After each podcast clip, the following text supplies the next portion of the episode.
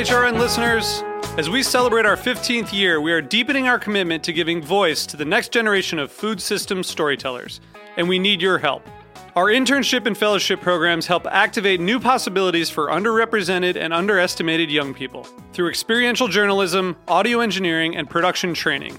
Through these unique programs, HRN helps food equity stewards build essential workforce readiness skills that expand their potential and foster economic mobility. Please consider supporting these critical programs. And with a minimum donation, you can be entered to win a dinner for two at an amazing restaurant in one of eight cities and tickets to a concert at a great venue in one of those cities. We have incredible partners across the country who have donated, as they also share our passion for helping to educate the next generation of food systems storytellers. Check out heritageradionetwork.org slash 15 to donate and enter to win today. That's heritageradionetwork.org slash 15 to donate and enter to win today. And make sure you donate before March 31st. Thank you. You're listening to Heritage Radio Network. HRN is food radio supported by you. Learn more at heritageradionetwork.org. This episode is brought to you by Roberta's, home of Heritage Radio Network for 10 years. Learn more about Roberta's at robertaspizza.com.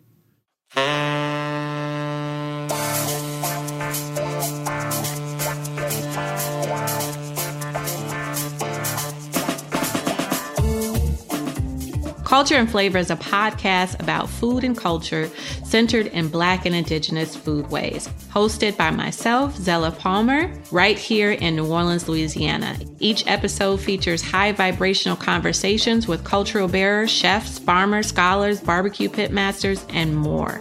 Where there is flavor, there is history. Join me on Culture and Flavor and all of my guests as we share stories that will have you praise dancing, cooking, conjuring, and inspiring your culinary culinary journey. Welcome to another episode of Culture and Flavor with Zella Palmer.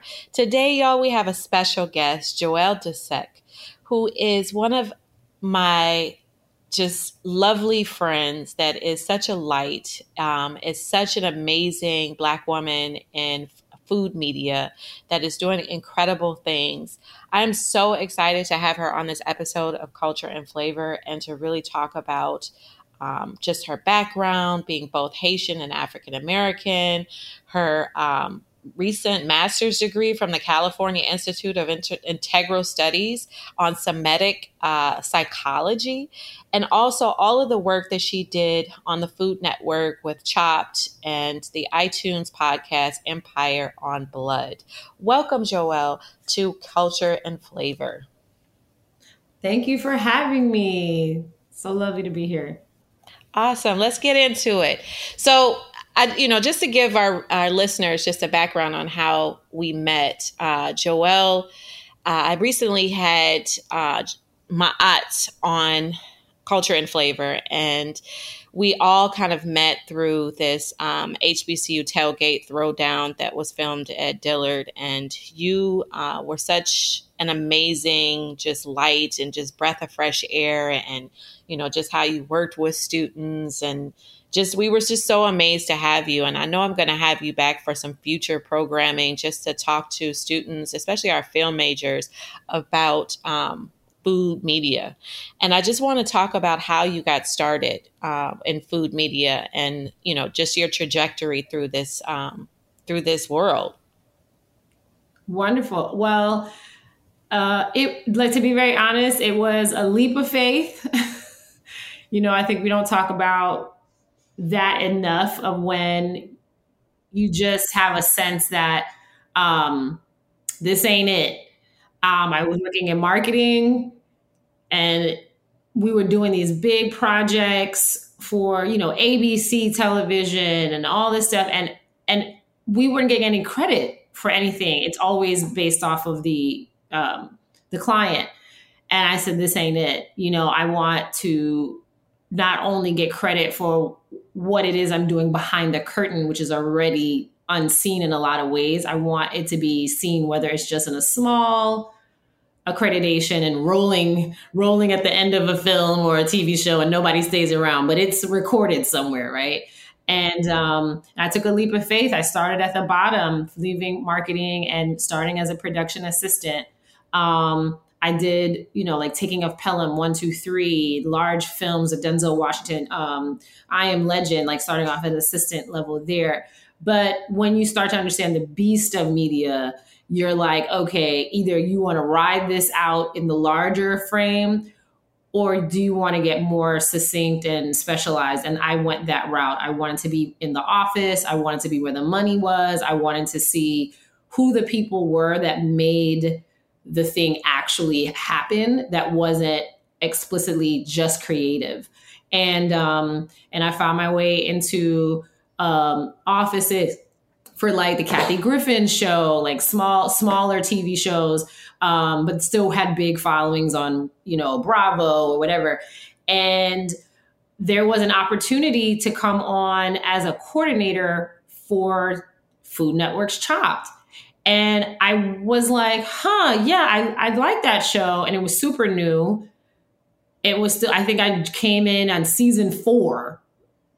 So super early, you know? And um, and I said, well, let me see what this is about. They paid well enough. And it was also going to give me a bump from assistant to coordinator. And that's kind of how I got started.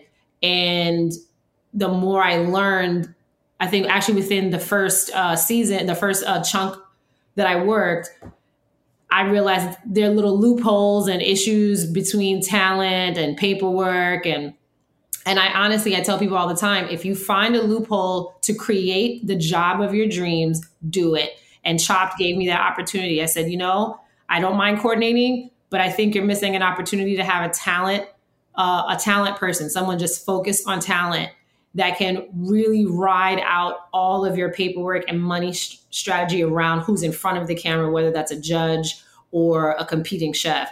And I'm so grateful for other uh, amazing black line producers, black women, queer folks who are just like already marginalized and like, okay, let's do this. And they create, we, we created that position and it sort of avalanched into um, not only a career in this world of like food, culinary, television, but it also uh, institutionalized systems within talent management within that world that now has been adopted into many more programs on Food Network. I'm very proud to be a part of that. Absolutely. And, you know, just when I think about, you know, since you started it from the beginning, I'm sure, you know, just having, like you said, marginalized folks in media behind the scenes making this happen, I'm sure, you know, we, I know we saw the, the difference as the episodes and the seasons, you know, continue to grow and the people who were included on the sh- on the television uh, program and you know I think about even just Chef Linda. I mean, that was just such a you know moment in New Orleans just to see um, you know Chef Linda Green, the Yakamein lady, win Chopped. I mean, we were just like blown away by that, you know, and that made that really made us so happy. So you know, I loved um, just watching the growth of uh, Chopped and just seeing how you know it changed over the years and each episode seemed to be more inclusive uh, and even the ingredients started to change and be more inclusive of the world that we live in. I remember watching one episode where one of the uh, mystery ingredients was plantains and some of the comments that were made uh, about plantains and not the, the either it was the judge or one of the chefs weren't sure what to do with the plantain, you know. And I was just thinking to myself at the time, you know, just how we have to be in these spaces and we have to make sure that you know our food from all over the world is prime and center. And I think you also did that with HBCU Tailgate Throwdown. When I think about uh, the Cameroonian chef that um, you know was part of the the lineup and and and just showing diversity in our foodways and especially in black foodways is critical to um, building a global cuisine and getting recognition for it as much as other cuisines uh, you know from other continents and and regions. So I, I i applaud you for that. Thank you. Yeah. It's very it's very important especially um you know, the, we we know this, particularly the the Western culinary world. they they glorify particularly French cuisine or the culinary um, dynamics of in construction for that. But then we live in New Orleans, right? We live where people literally come from all over the world to have gumbo, and and that is in and of itself foundationally an African West African dish. And that's not, you know, I was on in a conversation with a, a young man from New Orleans, and he was just like, his interpretation of, of gumbo I found interesting. And I said, wow, we're losing a lot of the actual history and the necessity to bring back um, language, right? Like the word gumbo actually meaning just okra in West Africa. It is an actual word that is utilized in everyday language that we just think is a dish. And so, to your point about uh, plantains, me being Haitian, obviously that is a huge staple to our cuisine. We say banan, but there's so many different ways to use it and how it has st- sustained so many people um, on the Western Hemisphere just alone throughout throughout the ages. Mm-hmm. And so let's. So I'm glad you touched on your um, background. You know, I would love for our, our, listeners to learn a little bit more about your childhood upbringing. I mean, your life between New York and New Orleans. You know, and and even just how Haitian culture and African American culture has grounded you in who you are and the stories that you tell. Yeah. So my my mother is Haitian. My father is African American or Black American. Here from from the states, some country folk, and um, you know, and I and I love that because it gives me a different um, context around lived experiences. Um, my paternal grandmother, uh, beautiful as she was, stood six six two you know, tall, dark skin, very fine hair, but she was raised on a reservation as an Black Indian, right? And so I hold these awarenesses of one being Black in America means so many things. It may be black and red. It may be uh, Caribbean, right? Um, as New Orleans holds all those uh, intersections.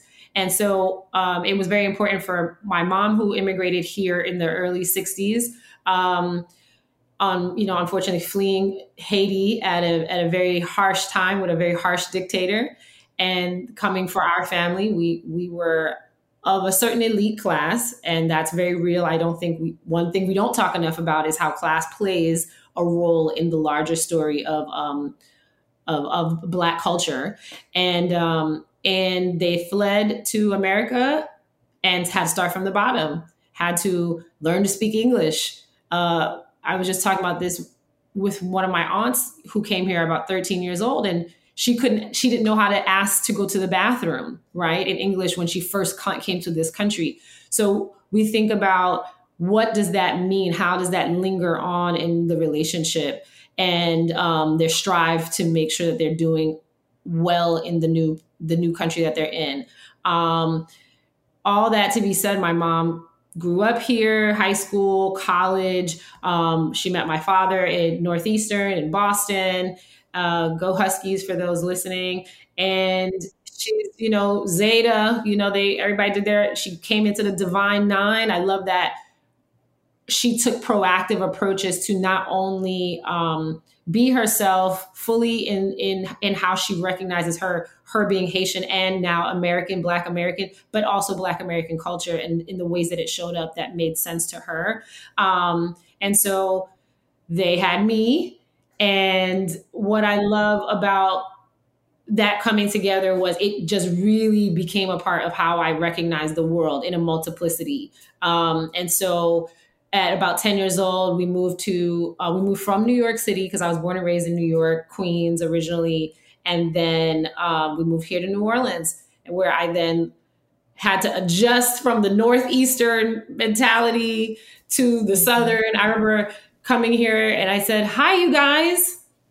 And, uh, and this girl in my class said, Oh, we don't say that. We say y'all. I said, Oh, okay, I'm sorry. You know, and I had to learn. Oh, we we in the South. I gotta learn the new things and and I loved how like I had a funny name and they could tell I was like black with some extra sauce or something. They were like, What are you? I was just like, I'm, I'm black. like you know, like I had to remember, like yeah, like y'all not here to hear about Haiti and you know, but they're like, yeah, you black, all right, that's good. We, you with us, that's all that matters. And and that that kind of thinking helps me to navigate the multiplicity of what black can be and look like, whether it's from the continent to the uh, West Indies, South America, North America, and um, and I, I'm so grateful for having both heritages um, as well as being from both cities. I tell people all the time, like, "Oh, where are you from?" I'm like, "I'm from here. I'm from New Orleans, and I'm from New York. I'm a hybrid."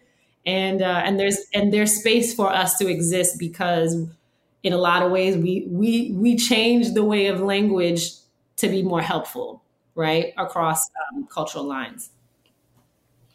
As you grew, uh, what you know, what are some of the lessons that you've learned from both of your backgrounds, both of your heritages, from um, both sides? You know, um, how, what are some of the lessons that you've learned just living in that duality between New York and New Orleans about place, about who you are as a Black woman showing up in in media?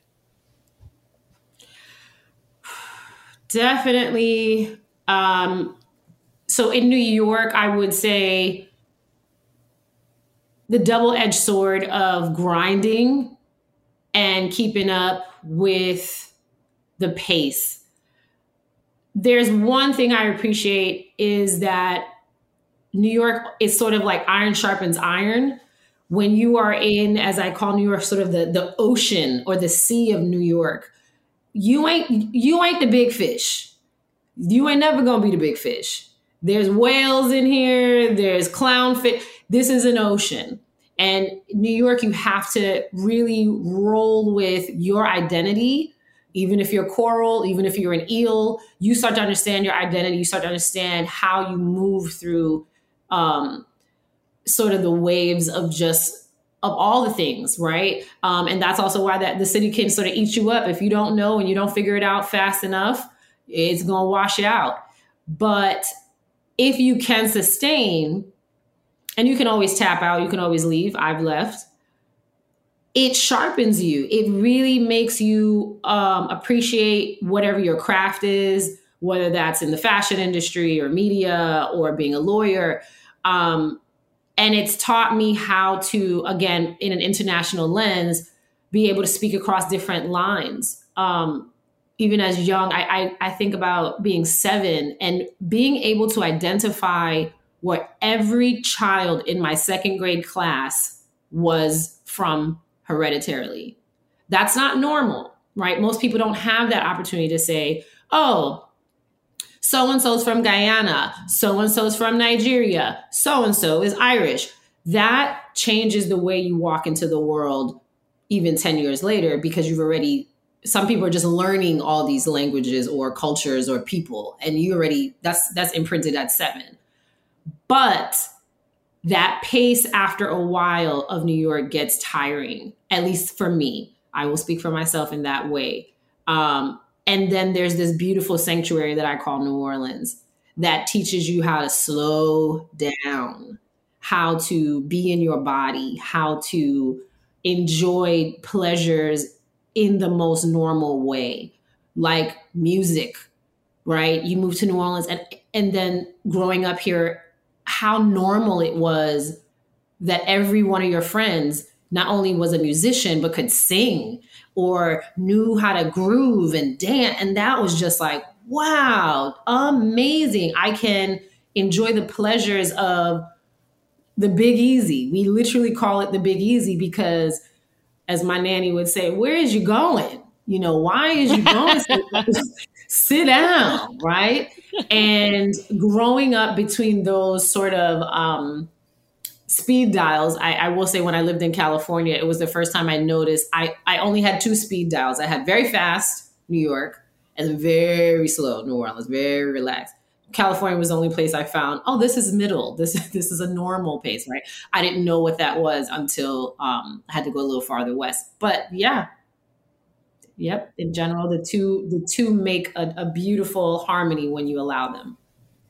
And what are some of your food memories from growing up between both illustrious cities, as you as you put it? you know what's funny? The first thing that comes to mind is heat. Heat. I will never forget as a child my grandmother giving me a dish, my Haitian grandmother giving me a dish, and it was hot. Like a, it was like one of those moments where I was being honored a, a, a, grown dish of Haitian, you know, Haitian culture. And I felt so, yeah, I was like, yeah, I'm eating at the table with the grown people. I'm to eat the grown people stuff, right? And I took a bite of that thing. I said, oh, Pima, Pima, PK, PK, like it's hot, it's hot.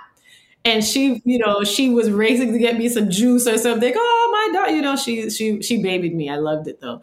And uh and that's a very strong memory of of of really feeling like I'm I've uh, graduated in some ways to eat the real Haitian food, and it was hot. And then ten years old, my mom moves us to New Orleans, and I go to my first I, my first social event. I don't think I had been here a month, maybe not even. I feel like only a few weeks. And where am I at? A crawfish boil child. I, you know, I was I I was like, this looks like a lot of work. I don't know. My mom said, well, just have the corn. And I was like, yeah, I have the corn. And what's the first memory? it's burning my mouth. And my mom was like, well, we're here now. And it doesn't get any less spicier. And that was memory. That's like literal memory of like figure it out. I think that i think she said that like figure it out. Because this is where we live now. So heat heat is the first culinary memory of both sides have, have were you a, have you been able to visit Haiti um, and visit your family there, or any distant family relatives in Haiti yet? No, not especially not after the earthquake, and no. Yeah, yeah. Unfortunately, but you know, in, in New Orleans and New York, there are, you know, Haitian communities. How have mm. you been able to kind of, you know, just be a part of that community or just, or, or, or just, you know, focus on taking what that heritage and, and, uh, let me back up, erase that part. How have you been able to, um, engage with the Haitian community in New York and New Orleans so that you can also tell stories that, like you said, are a duality of who you are in this world? So I feel like for me, engaging in the Haitian community in both um, cities, depending on like now versus back in the day, now it's more just being a community member, being someone that folks know if you need this, that, and the third, do not hesitate. I am available. Um, whether that's and, and like extending my resources. I feel like at this age and stage, it is very important um, to be a resource if you have capacity, if you have the connections and the networks. So if that is, um, and, and let me also say, being Haitian for me means being Hispanic, claiming my Hispanic, the us being the original Hispaniola, which is where you get the word Hispanic from, um, Afro Latina or Latinx, um, as well as being Black, like working actively in those intersections so that folks can come to you from any of those intersections. Um, that's how I, I resonate with being a communal Haitian woman. Um, and that means if there, if you need anything, whether that's something very simple like you know, I need a I need a hookup to know where to get pate. Okay, fine. Or, um, but it, it, extends to other Black communities. I've had Brazilian friends hit me up like, "Hi, we've had a crisis and we know that you're good people and we know that you're located in New Orleans. Can you help us? Yes. Yes, I can. As someone who's a part of the Latin community, I can as a Haitian woman. I don't have to always speak one language to be of, of help, right? Um, in New York, New York is just uh, New Orleans Haitian community is a little smaller. Obviously, most people, most Haitians now live on the West Bank of New Orleans. When I was growing up, most Haitians lived on the East Bank in the '90s. So, um, and deep in the East. Um, so that's changed. But in New York, the Haitian community is so robust and it's always sort of repopulating itself um, for better or for worse, unfortunately, with all that is happening in our small half an island. Um, my aunt being a former immigration uh, attorney, we've had to make sure to be available to folks who need advocacy, um, just understanding how to work the system to be able to to stay, um, or understanding what it means if they have to go back. Right, having uh, cousins and families who work for the DA's office, like this is very crucial in being a community member first and foremost. Um, but in general, because I'm just a very fun, loving kind of gal, I make sure that I'm investing in the fun too. Where's the balls? Where are the parties? Where are the the good food? Where is the music? Right. Um, as someone who prides myself in being a carnival queen, I'm always making sure that my Haitian flag is seen in these spaces with other Caribbean people. Um, just because folks, unfortunately, the historical aspect of Haiti in the Caribbean, um, a lot of islands were taught to not like us and now people are remembering like wait no you are the first black republic like you you fought hard for all of us to be free and the more that that information is coming back to light and the younger generation is is sitting with that as well as the older generation is adjusting to their preconceived notions it's time to have a good time. Let's let's be together in community. And I love that through carnival, costuming, dance, music, and such. I mean, the reality is, you know, a lot of um, Haitian influence has a huge impact on um, even just when I think about New Orleans culture, red beans and rice, flambeau, carnival culture, as you said. Um, but you know, just in general, even on in Latin American culture as well. And it's unfortunate that, like you said, you know, that it's um, it's still Haitian culture and you know the legacy of what Haitian has Haiti has contributed to the world is still yet to be told. Um, and I remember having this conversation with a friend of mine, Chef Tani, who's um, a Haitian American uh, chef for the Portland Trailblazers, and you know she was talking to me about just the shame that she felt. Um, and a lot of Haitian Americans can probably, you know, resonate with her feelings, but just growing up in Miami in Little Haiti and, you know, feeling like she had to say she was African American because, you know, Haitians were looked down upon.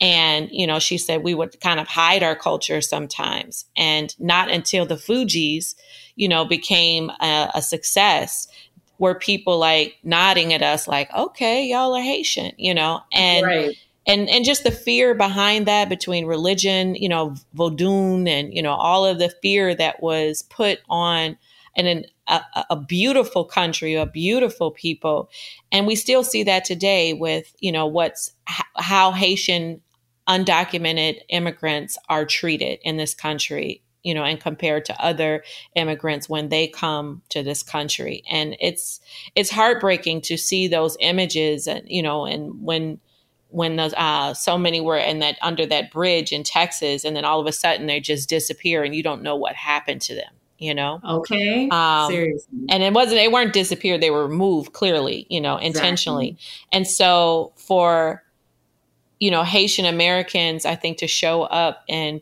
political spaces or in you know and pa- and pow and you know symbols of power is powerful for all Haitians wherever they are you know? Um, and so you know I'm just curious how do you see food media growing and telling these you know stories of uh, marginalized communities and and countries considering you know all of the legacy that Haiti, that even African Americans, you know, um, African American heritage is just now just a little bit is coming out. And it, we're i mean we're not even at the cusp of all the stories that need to be told.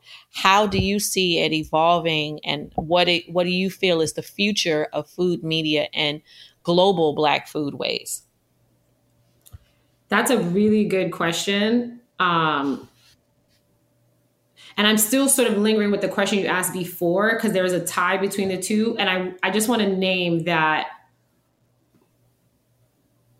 one, it's about intentionality. So the question before was about like, how am I in my community?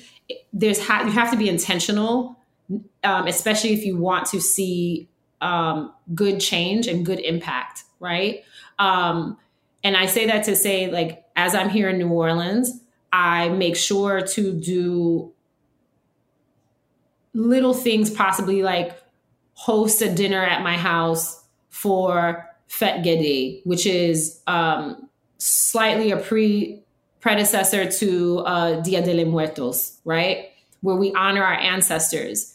And that ritual in Haiti slightly is older than the one in Mexico. And there's a lot of questions of did it transfer over with indigenous cultures, things like that.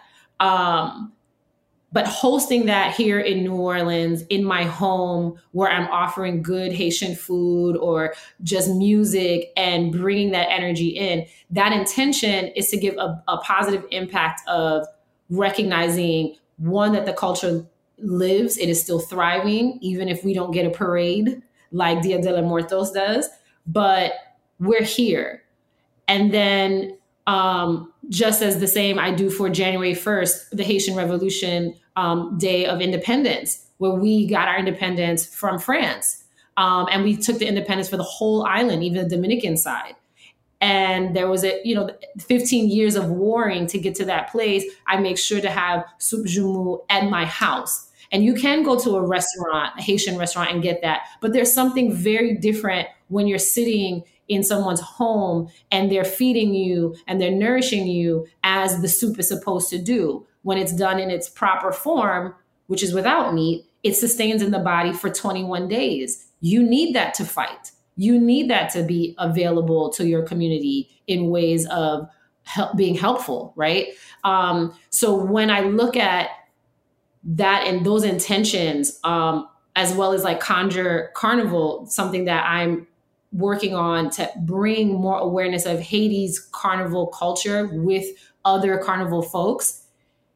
It's all about intention. Um, so when it comes to media, media has changed, period. Most people are not even watching cable anymore. Everything's being streamed, everything's on social. Um, when I was working in the commercial world, uh, because I did TV, I did film, I did commercials. It what I loved is, oh, what platform? You know, they would say, what channel will this be aired on? And they're not talking cable. They were talking Pinterest. They're talking YouTube. They're, because then, even then, they knew this is the way of media.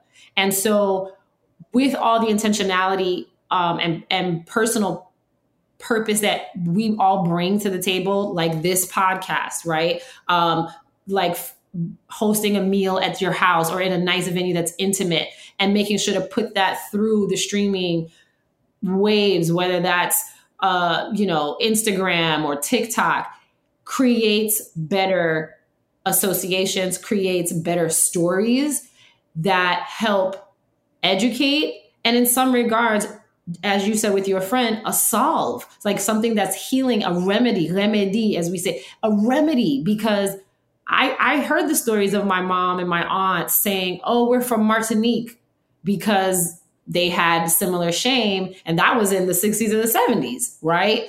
It was the AIDS then in the 80s. It was, you know, this poor half a country always has some stigma.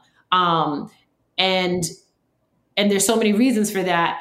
But when we're intentional and we're utilizing media as a tool and a resource, so many things can be not only uh, remedied, but definitely help reimagine a new way of associating and connecting and being in community.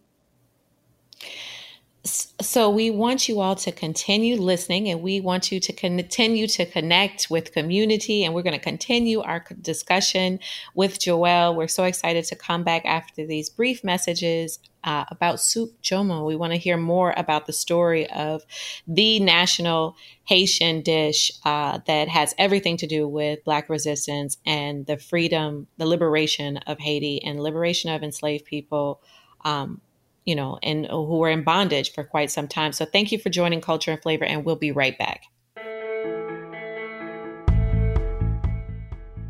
This episode is brought to you by Roberta's, home of Heritage Radio Network for 10 years.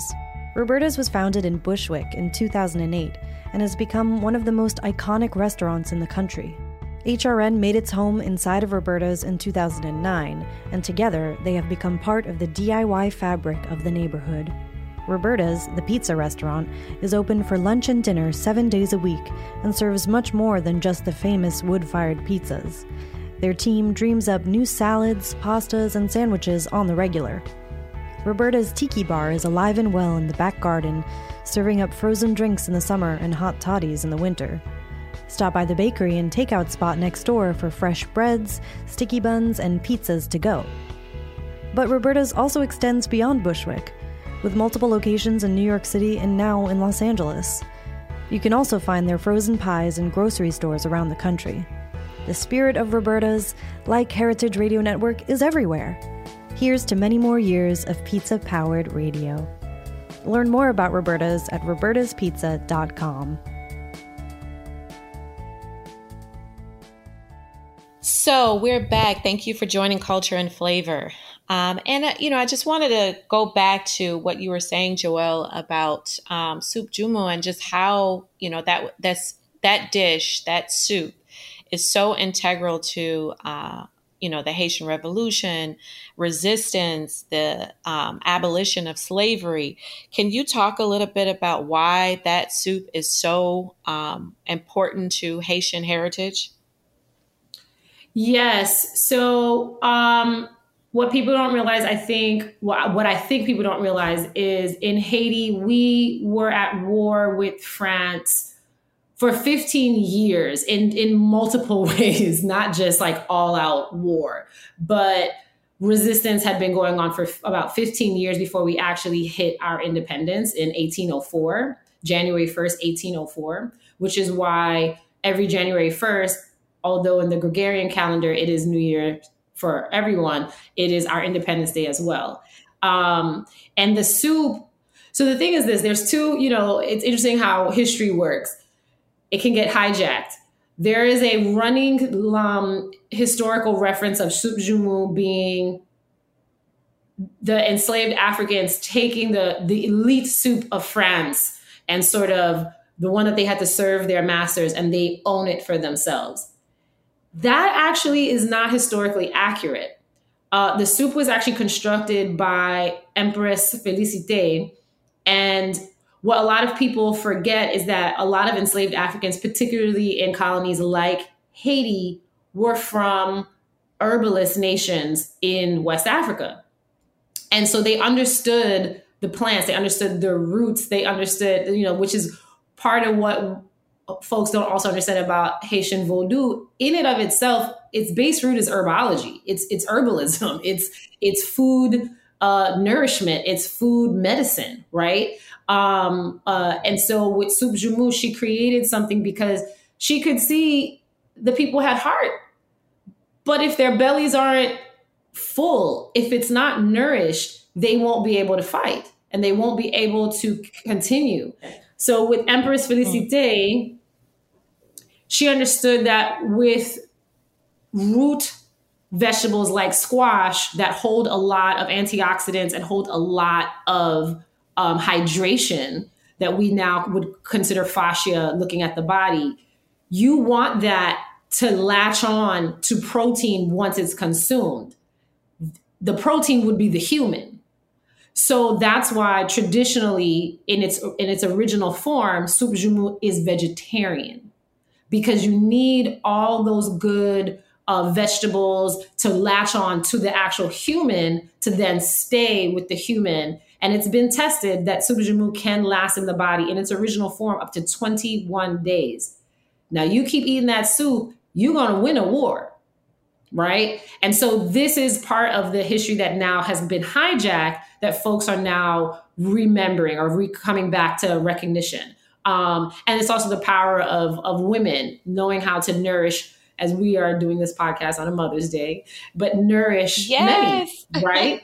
mm-hmm. And so that's the beauty of the history um, that I always hold. So when I when I host uh, the Independence Day Soup Joumou at my house, I first serve it just vegetarian. I make meat if people want to put the meat in, they can. They want to put the noodles in, they can. But that wasn't the original way to make the soup way back in like the late 1700s.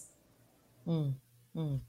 I'm glad that you mentioned that because, um, you know, there's, and I think there's some definitely some parallels with other um, Caribbean countries, Latin American countries. When you think about sancocho, when you think about oil down yes. in Grenada, you know, all of these soups were root vegetables, and even gumbo. You know, there's, I mean, Maroons, you know, were, who were running away to you know the the swamps they weren't you know they, a lot of in, runaway enslaved um, folks were not moving all the way to the North Star, couldn't get to Canada, so you stayed, you right. know, in the swamps, and and and so you know to make that one pot stew, the starches, everything that you need to live another day, to fight another day, is so part of you know our history in fighting colonization, you know, enslavement, and just to pass on those stories and and uh, legacies and culinary legacies for the next generation, so they can also fight another day.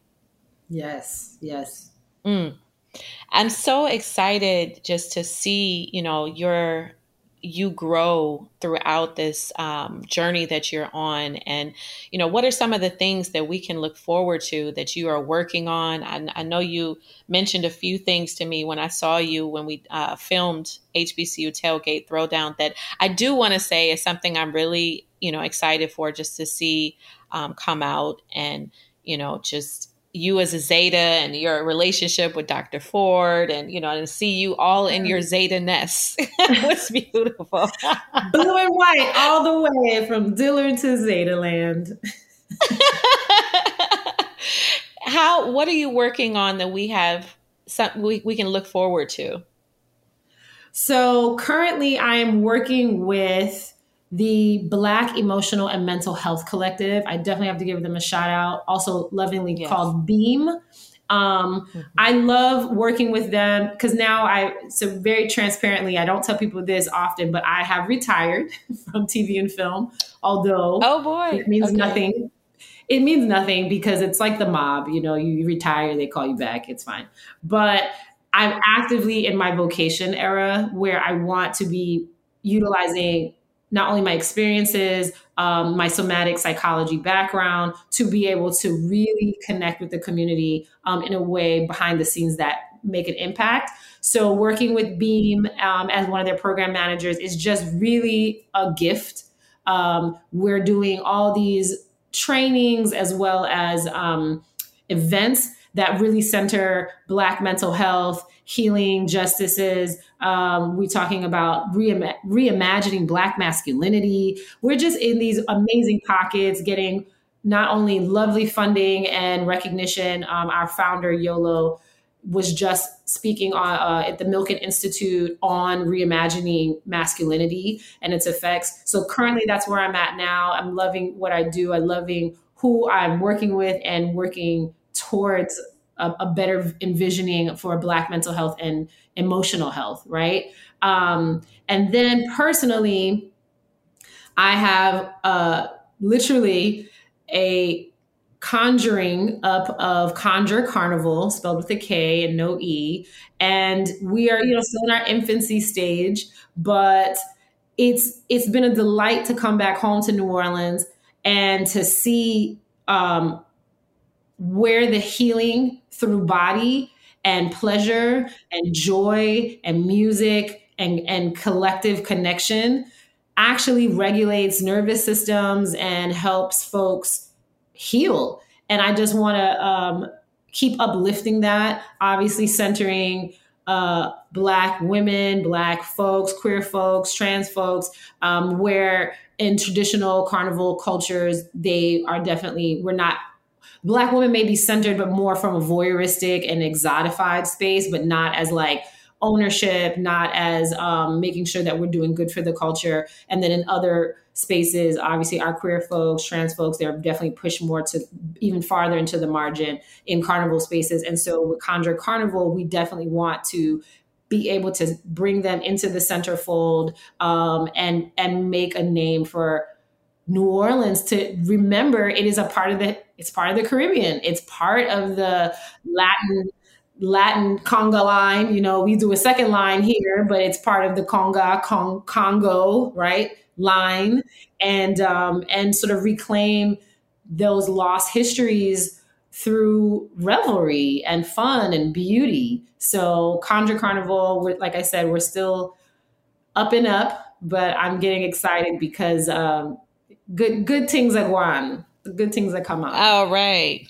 It's it's so refreshing to see so many young um, Haitian Americans, you know, just kind of, you know, going through this period, this this you know of just being proudly Haitian, and you know, i am watching just some of my my friends who are Haitian, uh, just you know, either through their practice through food, whether they're chefs, whether they're, um, you know, doing things like the culture. I know they had a, a crew here in New Orleans and had a ball uh, last year. That I think the um, a Haitian crew, and I was just so, you know, impressed by seeing that. You know, because we can't, as a historian, we can't talk about New Orleans without talking about Haiti. You know, um, and just to see you all just really, you know, taking the helm for those who couldn't couldn't say they were proudly Haitian is is really beautiful, you know. And I think you you all are in a very unique time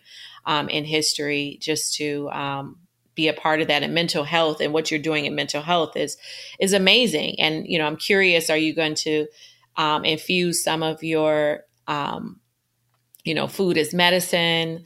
Uh, you know, are you going to look at plants as medicine? Because Haiti, as as some of our listeners might know, you know, as well as you know all of the Caribbean and just the the fauna, the flora, all of these medicinal herbs that you know have been used for centuries to cure, to heal, to conjure, um, you know, have helped us throughout the ages. And um, you know i just wonder if you're going to infuse that in, in that because mental health is a huge huge piece um, that needs to be uh, focused on in our communities as we get out the pandemic as we move forward you know kind of savage capitalist society that eats eats your um you know your mind body spirit and your kids you know it's it's um something that needs to and we have we what I want to say is we have to find ways to go back to ancestral medicine,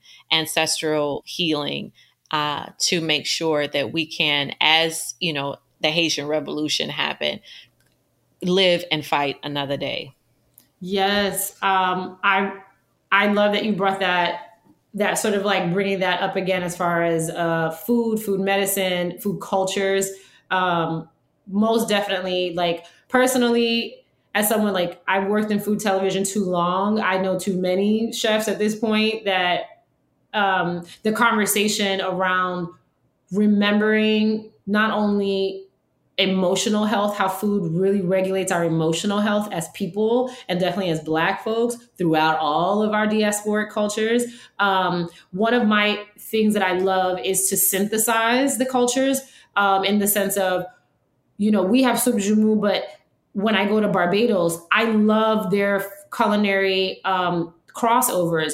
You can play mass, you can be literally reveling all day in gorgeous costumes. When you're with a Barbadian, the second they're off the road, the first thing they say, let's go get some pumpkin soup. I find that interesting, right? It's an ancestral um, not only awareness, but a memory that has sustained them that they know, even as young people, what we need to sustain what we've just done is to go to pumpkin soup, which is also a basis of soup joumou, right? So there's a part of the history that we we need to keep synthesizing and not keep in silos so that we realize like oh we were doing this in barbados we were doing this in haiti we were doing this in colombia and where are we doing this in new orleans? How does it show up here right? Or how can we reintroduce it here? Um, as far as the the herbalist side that i i can't get away from that um, as i speak to you i i'm looking at my ancestral uh, wall and the mother the uh, adoptive mother to my my Haitian grandmother was a doctor by trade but because she was a woman she wasn't allowed to practice outside of being a doula. And so that that consistent message of keep a good relationship with the herbs keep good relationship with the spirit right? We look uh, culinarily, we don't talk about it in this way, but we're always referring to spirit, whether it's through uh, herbs, whether it's literally through alcohol, right? And yet we're pressing out the essences and the magic, magie, magi out of them to help us, right? To help us uh, stay healthy, to help us uh, get over something that's that's uh, attacking our bodies. So I I definitely will always have that with me. And I look for opportunities to um, be again in not only in conversation, but in community as um, I'm also still learning who are the apothecaries here in this town, um, of this this town and city, right? Um, and seeing how to just keep uplifting their work as well as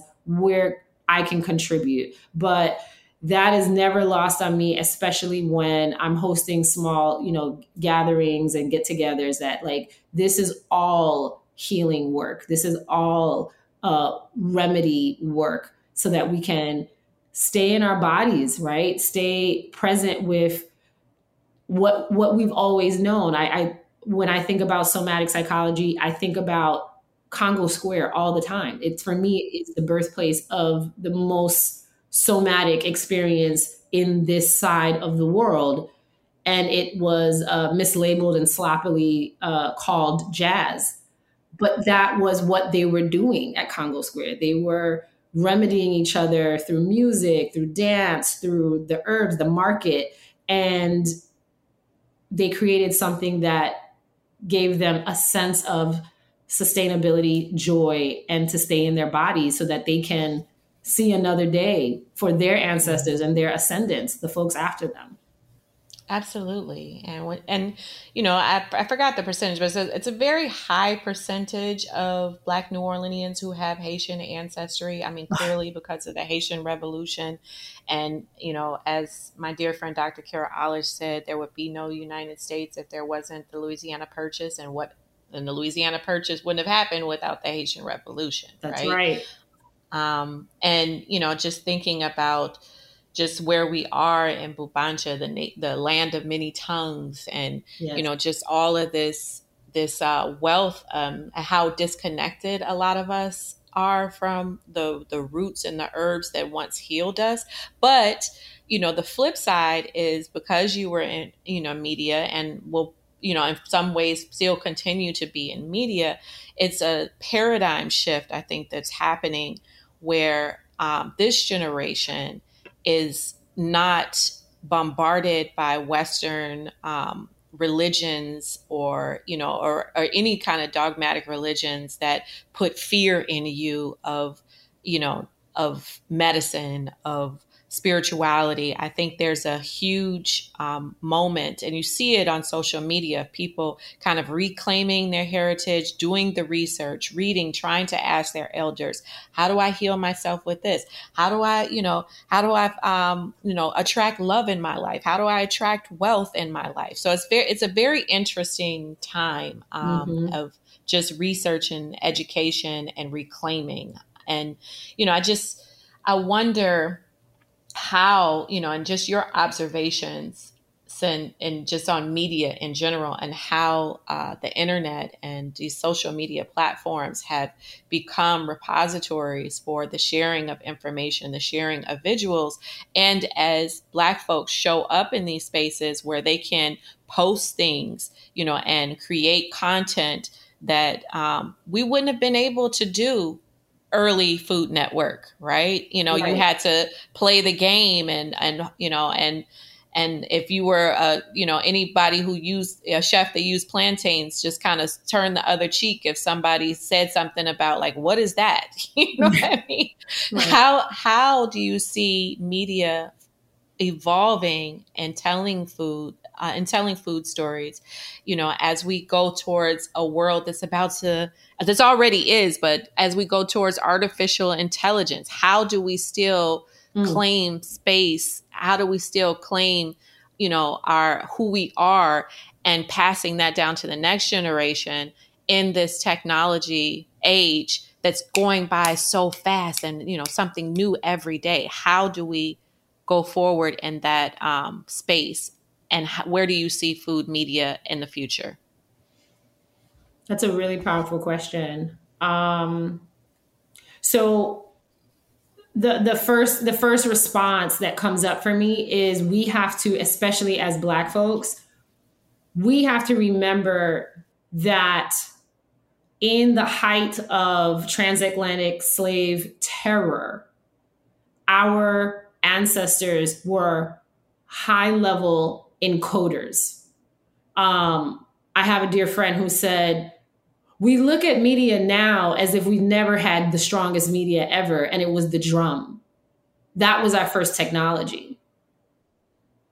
And I have to, I, I, want, I want the listeners to really hear that. If you are black and you just heard that, think about that because it don't matter where they put us in the world, we know who we are the second we hear that drum before any TikTok viral thing happens.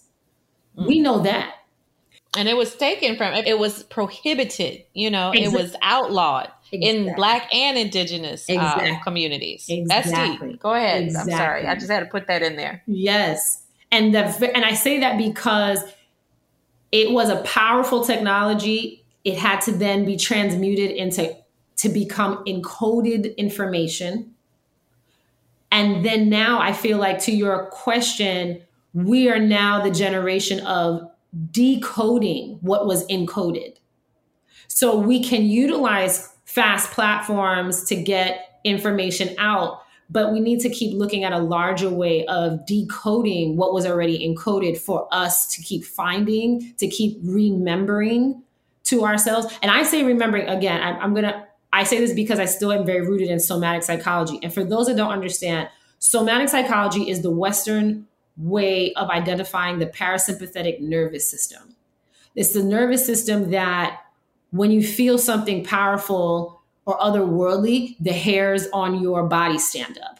It's when you're sitting in the food court at the mall and somehow you just know someone's staring at you. Your brain, your central nervous system, i.e., brain and, and, and spine, is not saying someone is looking at you, turn around. But the parasympathetic nervous system is saying some is something ain't right or someone is staring at me let me adjust right so we're looking at that because that is where most of our trauma is encoded as well as our triumphs are encoded it is this nervous system that we are inheriting from our ancestors a minimum of a million years and it's the one that says we don't do fire or we don't go too deep in the ocean. It's a knowing that you could be one years old and know we don't do fire, we don't go deep in the ocean. That kind of memory. So when I say remembering, I'm not speaking to the brain. I'm not speaking to the wit that Western psychology says that is where you are smart. It's the gut. My gut told me, my body told me. And when we get back to that, and I think that's what's slowly happening is there's a remembering coming online, both in central and parasympathetic nervous systems. And when the two start to come fully together, we're going to have a way more robust revolution of, oh, we have to get back to this. We have to get back to that. We have to remember why, like why in a lot of African American cultures do we use XYZ when we cook? Oh, we know what salt actually does. We know what heat actually does. We know you know we know what plant life actually does and it's not just in um, or only in scientific forms it's in uh, encoded memory of our body. It's an encoded memory of how we live in harmony with each other. Um, and I feel like food is such an easy hack. I talk about that all the time. Hacks. What are your hacks that help you remember? Food is an easy hack. We can sit down together. Um, I always say Black people have probably solved every world crisis over a meal. We just never wrote it down, so nobody get doing it. But we talk, we converse, we delineate over food. And if the food is really good to the body, it heightens the memory. And now with the TikToks and um, you know, I say I'm young, but I'm I'm still in my 40s. So it's like, okay, I'm in the older young, you know, young range, or I'm in the younger older range. But for young, young, young people, they get to the information fast, but they don't necessarily know what to do with it. So you have all this media that's being produced on all this lots of social platforms.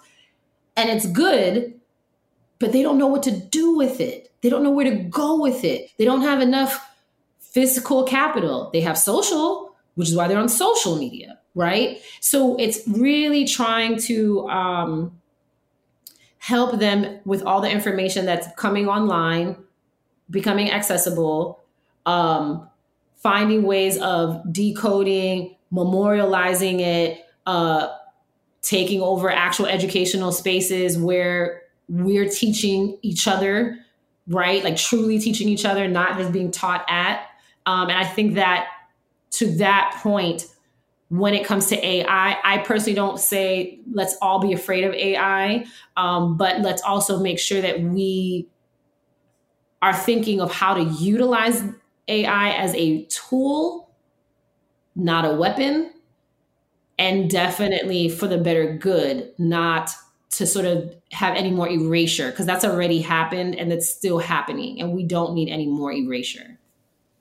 Yeah, yeah. Um, I think, you know, um, what you said about just young people, you know, really deciphering and um, and being able to critically analyze the information that they are receiving and that's coming across their phone is so critical. Um, you know, and understanding the past um, and you know just everything you said about the drums and how you know that that was so integral. The drum was so integral. And how do we create these kinds of experiences, these somatic experiences today in the 21st century going forward is going to be um, key to our existence as you know things change or things are really changing around us you know by the minute. And um, i'm just curious you know how um, how do you move forward with this um, this knowledge that you have about somatic psychology to uh, create community to help break bread uh, with you know new communities or new learners who are coming into the space of um, mental health how do you do that allies uh, alliances and allyship um, that's my first mm-hmm. go to now. I can't do it all on my own. It's never been for me to do it all on my own. It is enjoying beautiful friendships with like amazing people named like Zella Palmer. I don't know if you heard of her. But I want to I want to invite to that uh, to the, the to the dinners. I definitely want that. you know, but that's what it is. It's it's it's oh, you know, um, and for me, I, I will say this, and it's, it's interesting because I, I don't talk a lot about this. I went to a college called Goshen College in Goshen, Indiana, with Mennonites, right? Um, and I learned, even though it, it, had its it's had its ups, it had its downs, had a lot more downs, but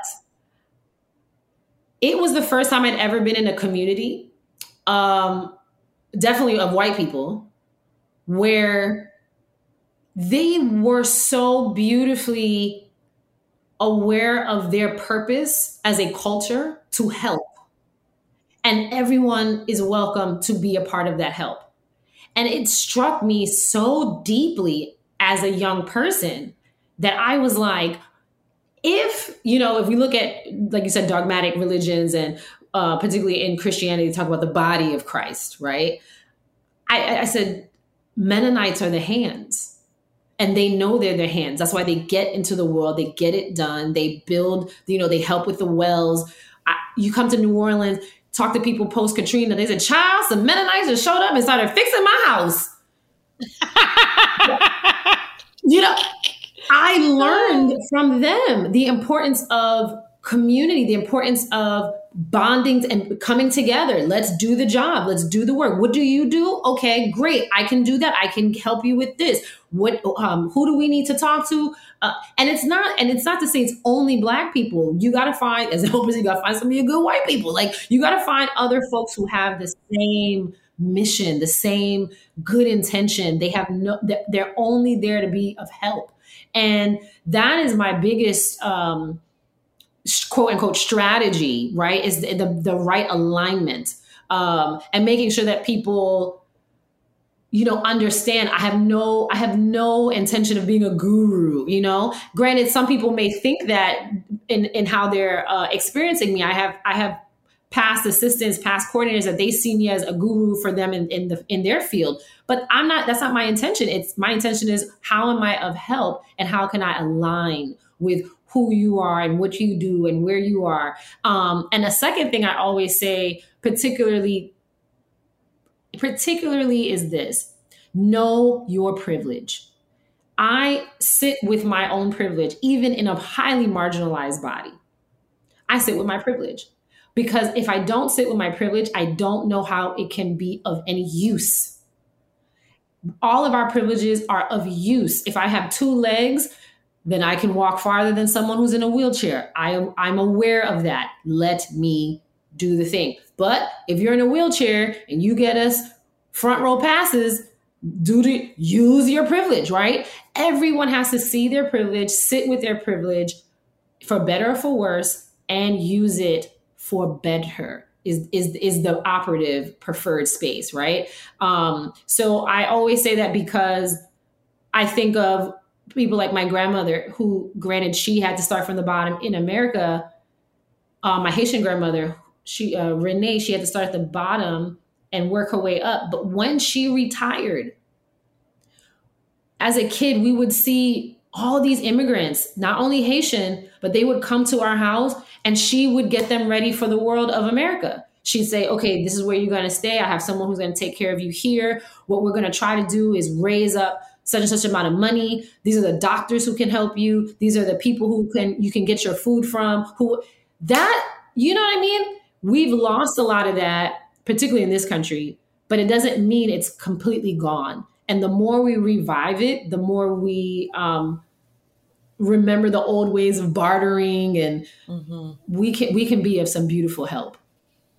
I think also, you know, just it's a lot of the resistance or the you know how it was destroyed was absolutely policy and law. You know, when yes. you think about um, black doulas. I mean, I remember you were mentioning, you know, um, your was it your mother or your grandmother who was a doula? Adopted um, grandmother, yes.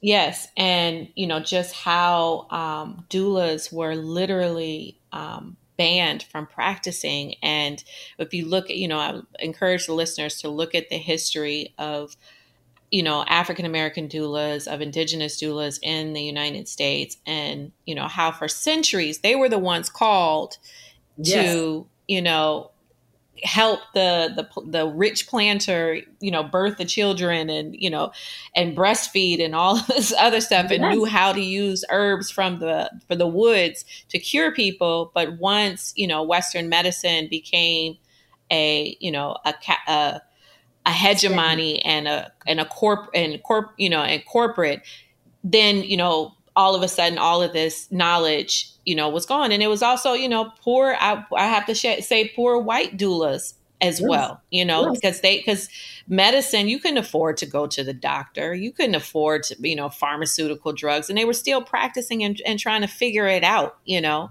and right. so it's so important to try to figure out in this age of technology of artificial intelligence that's that's already here and all these other things that um, are trying to marginalize human beings it's it's so important to really just you know try to find ways around that. And it's it's it's it means sometimes even just getting on a plane. When I look at Mor- Morocco, when I went to Morocco and the doulas out there, their practices in Peru, you know, it, it's it's it's incredible how these, you know, this heritage is passed down. But we have so much work to do here in the U.S.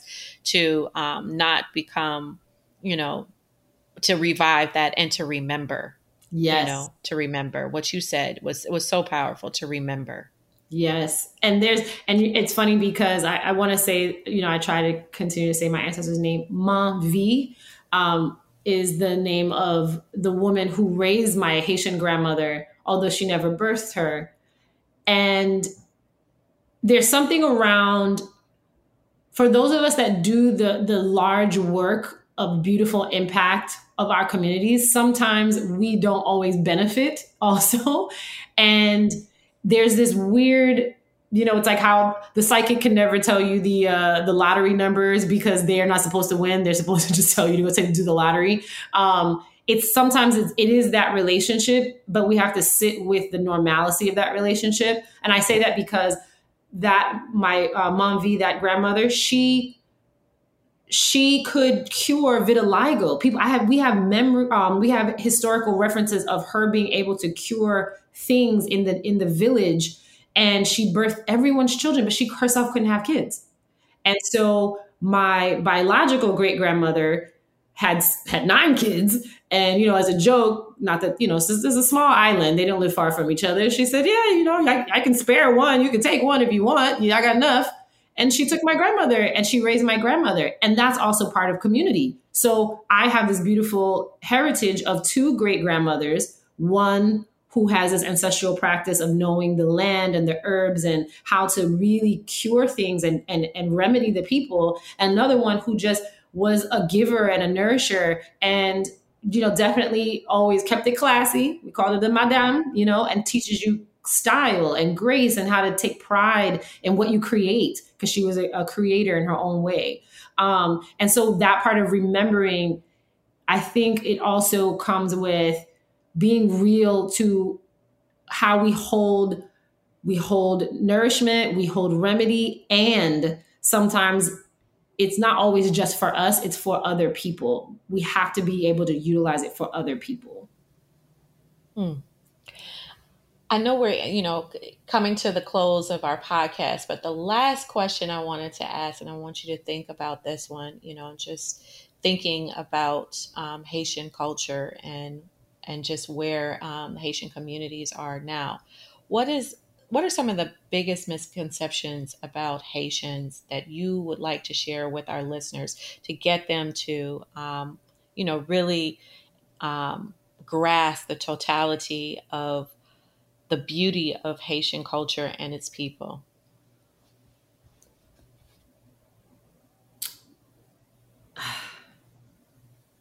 Hmm. I notice I'm a little emotional with that question and I want to sit with the emotion because one of the biggest misconceptions of Haiti is we are the poorest country in the world or in the Western Hemisphere. And although on paper that may seem true currently, However, up until about 1967 uh, or 68, we were the wealthiest country on the Western Hemisphere, more wealthy than the United States of America.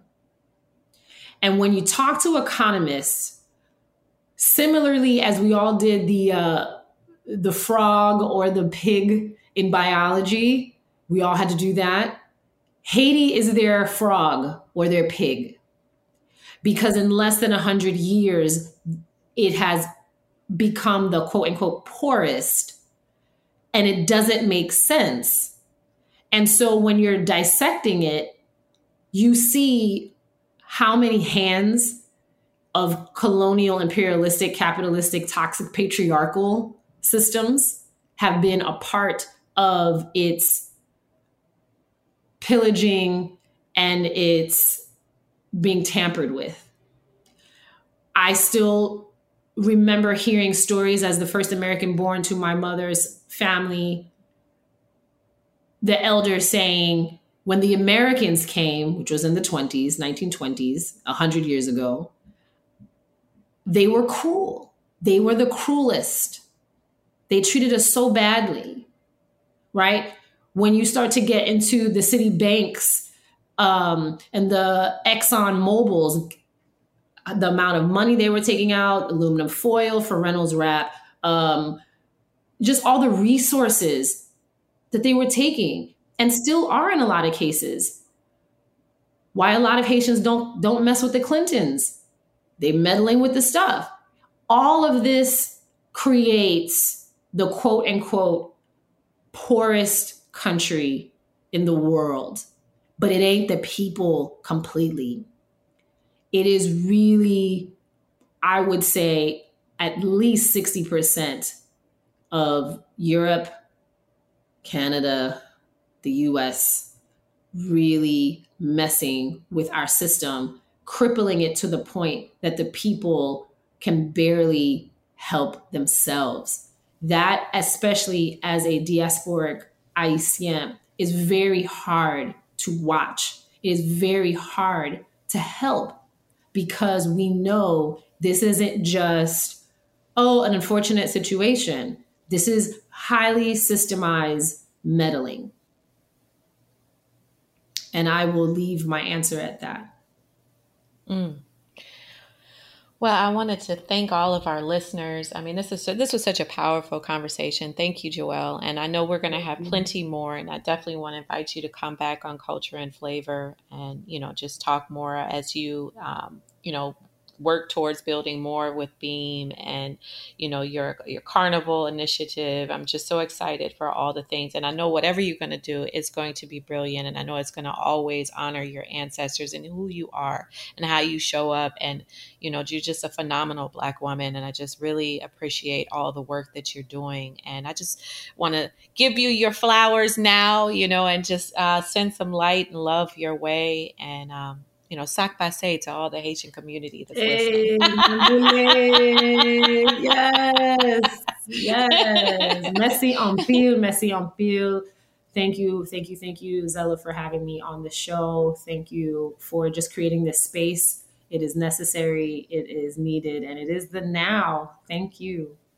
Thank you all. Thank you. Thank you so much, Joelle. And thank you all for tuning in to Culture and Flavor. And uh, make sure you hit that subscribe button. And thank you once again for this lovely Mother's Day episode. And I just want to, you know, give honor and, and, and love to my own mother, Alice Palmer, mm. and all of my uh, matriarchal ancestors oh, who are no longer here with me. Uh, sweetie, Aunt Caroline, I love you very much. Um, so thank you. Thank you all. Happy Mother's Day. Happy Mother's Day. On respect to Josie Dussek, Josiane Dussek, my mother. On respect. Take care.